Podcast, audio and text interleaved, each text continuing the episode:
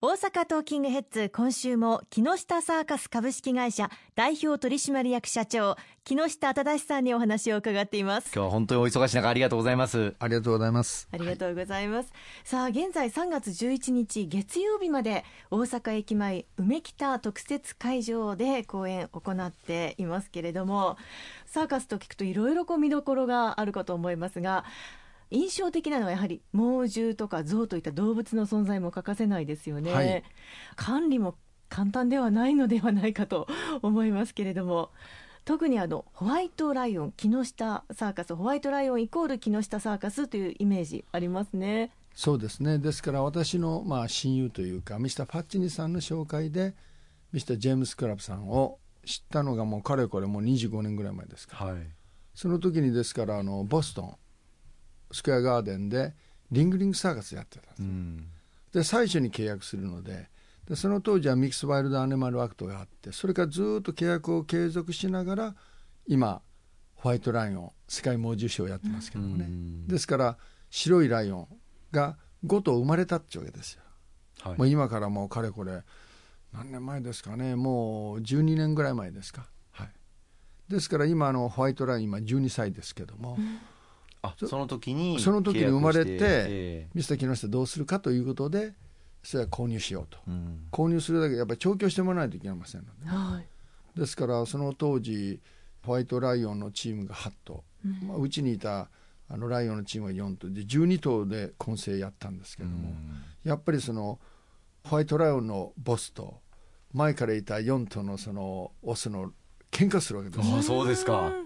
そうしますとねやっぱりホワイトライオンの方が強いんですしかもそのホワイトライオンのボスと、まあ、弟分と前からいたノーマルのライオンと弟分とが喧嘩するしましたね、まあ、最終的にはホワイトライオンのそのボスはあまりにも危険すぎたんで、うん、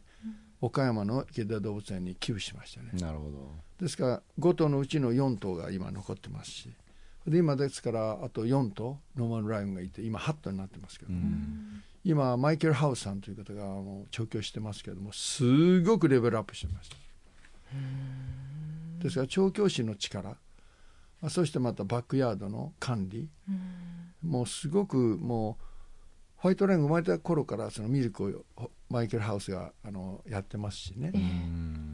だから何というのかしらすごいその愛情にあふれてますしでそういうところはやっぱり動物たちもあのゾウさんもそうですけどもやっぱりその愛情といろんなものによってこの芸がそうなんでしょうね、えー、トップクラスになっていくんだと思いますね。あの木下大サーカスというとゾウさんの病院をタイで建設されてその地雷とかで傷ついたあのゾウさんたちのケアをされているということでも有名ですよね。ですから1999年にあのチェンマイの南にランパン象保護センターというのがありましてね。でそこへですから象さんの病院を、まあ、その当時で言うとまあ1000万。まあそんなに多額の金額ではないんですが、向こうに行くとやっぱり1億円ぐらいになるわけですよ。タイでは、はい、でそれで小さな病院ができて。ですからあのミャンマーとの国境でね地雷で足をなくした象さんが最初の、あの肝臓さんでしたね。はい患者さんじゃなくて肝臓さんですね。うんそしてあの出演者の育成というのももちろん大切なポイントだと思いますが、はい、そのあたりはいかがでしょうか？そうですね。これ非常に大切でですね。ですからまあ私自らもそうです。やっぱり昔の芸人さんの場合は師匠と弟子なりますよね。まあそれだけであればよくないだろう。まあ普通のもう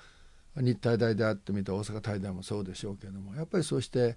先生がいて、まあ、剣道でもそうですけどミシャンがいて監督がいてコーチがいてそしてね選手たちも練習生たちもやっぱりレベルがたくさんあるわけですけどもね。ですがそういうことの中でどのようにしてそのレベルを上げていこうかという今なお大きな大きなものですけどもですからそれで私はですね思ったのはそのモンテカルロサウスフェスティバルで出演してる素晴らしいアーティストを入れるじゃないですか。か彼らはもう本当にもう3歳5歳ぐらいから、うん、あのロシアとか、はい、ね東欧の皆さん方とか言うともう国立的なあのサーカス学校もあるあるわけですがそこで磨いた人たちが日本に来る、うん、そうするとそういう方々がですね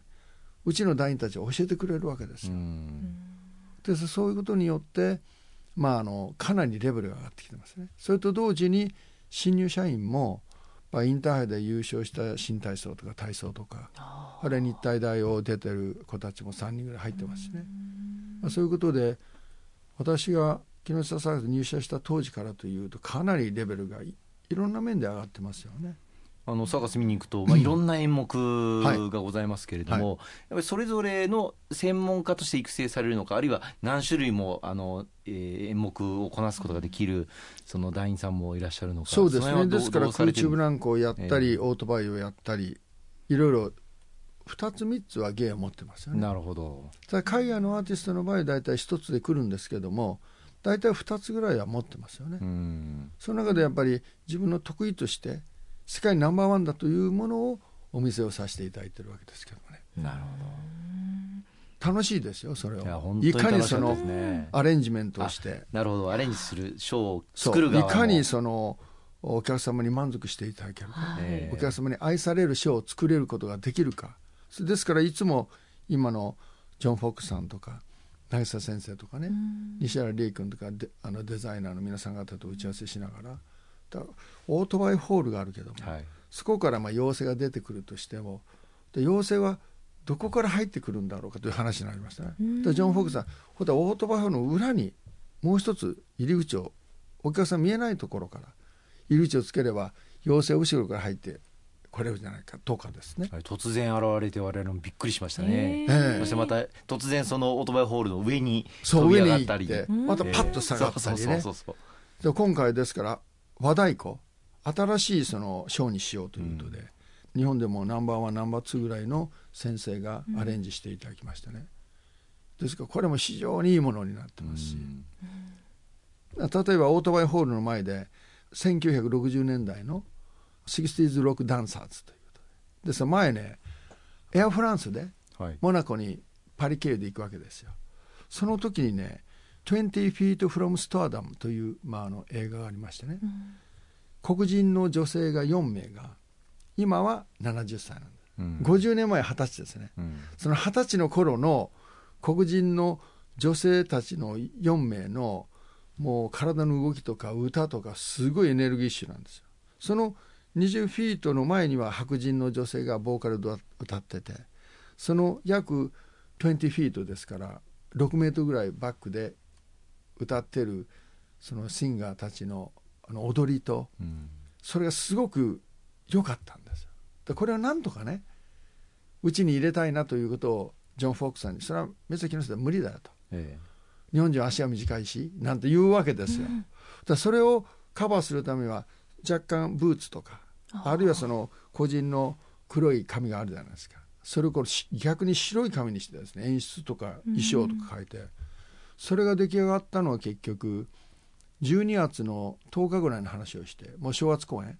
まあ、それはもう今から2年3年ほど前の話ですけど、うん、ですからみんなの気持ちが合えばですね団員たちもそれに合わせてももう社長がそういうふうに言ってるんだったら私もやります私もやりますということで6人の女の子でパッと集まってですね。なるほど。しかももう23週間で完成してしまったと毎回毎回やっぱり何か新しいものを取り入れていこうというその意欲がまたあのリピーターといいますかね、まあ、次も絶対見に行こうというそういうお客様を作ってくれるんでしょうね。すべ、ての芸を変えることはできませんけれども、どれを新しくできるのかということですよね。ですからもちろんヨーロッパまあ、あのラスベガスもそうですけどもそのショービジネスにおいても世界最高のものを見てそれをまた学んでその中で何を取り入れることができるのかということをやっぱりお互いに話し合いをしながら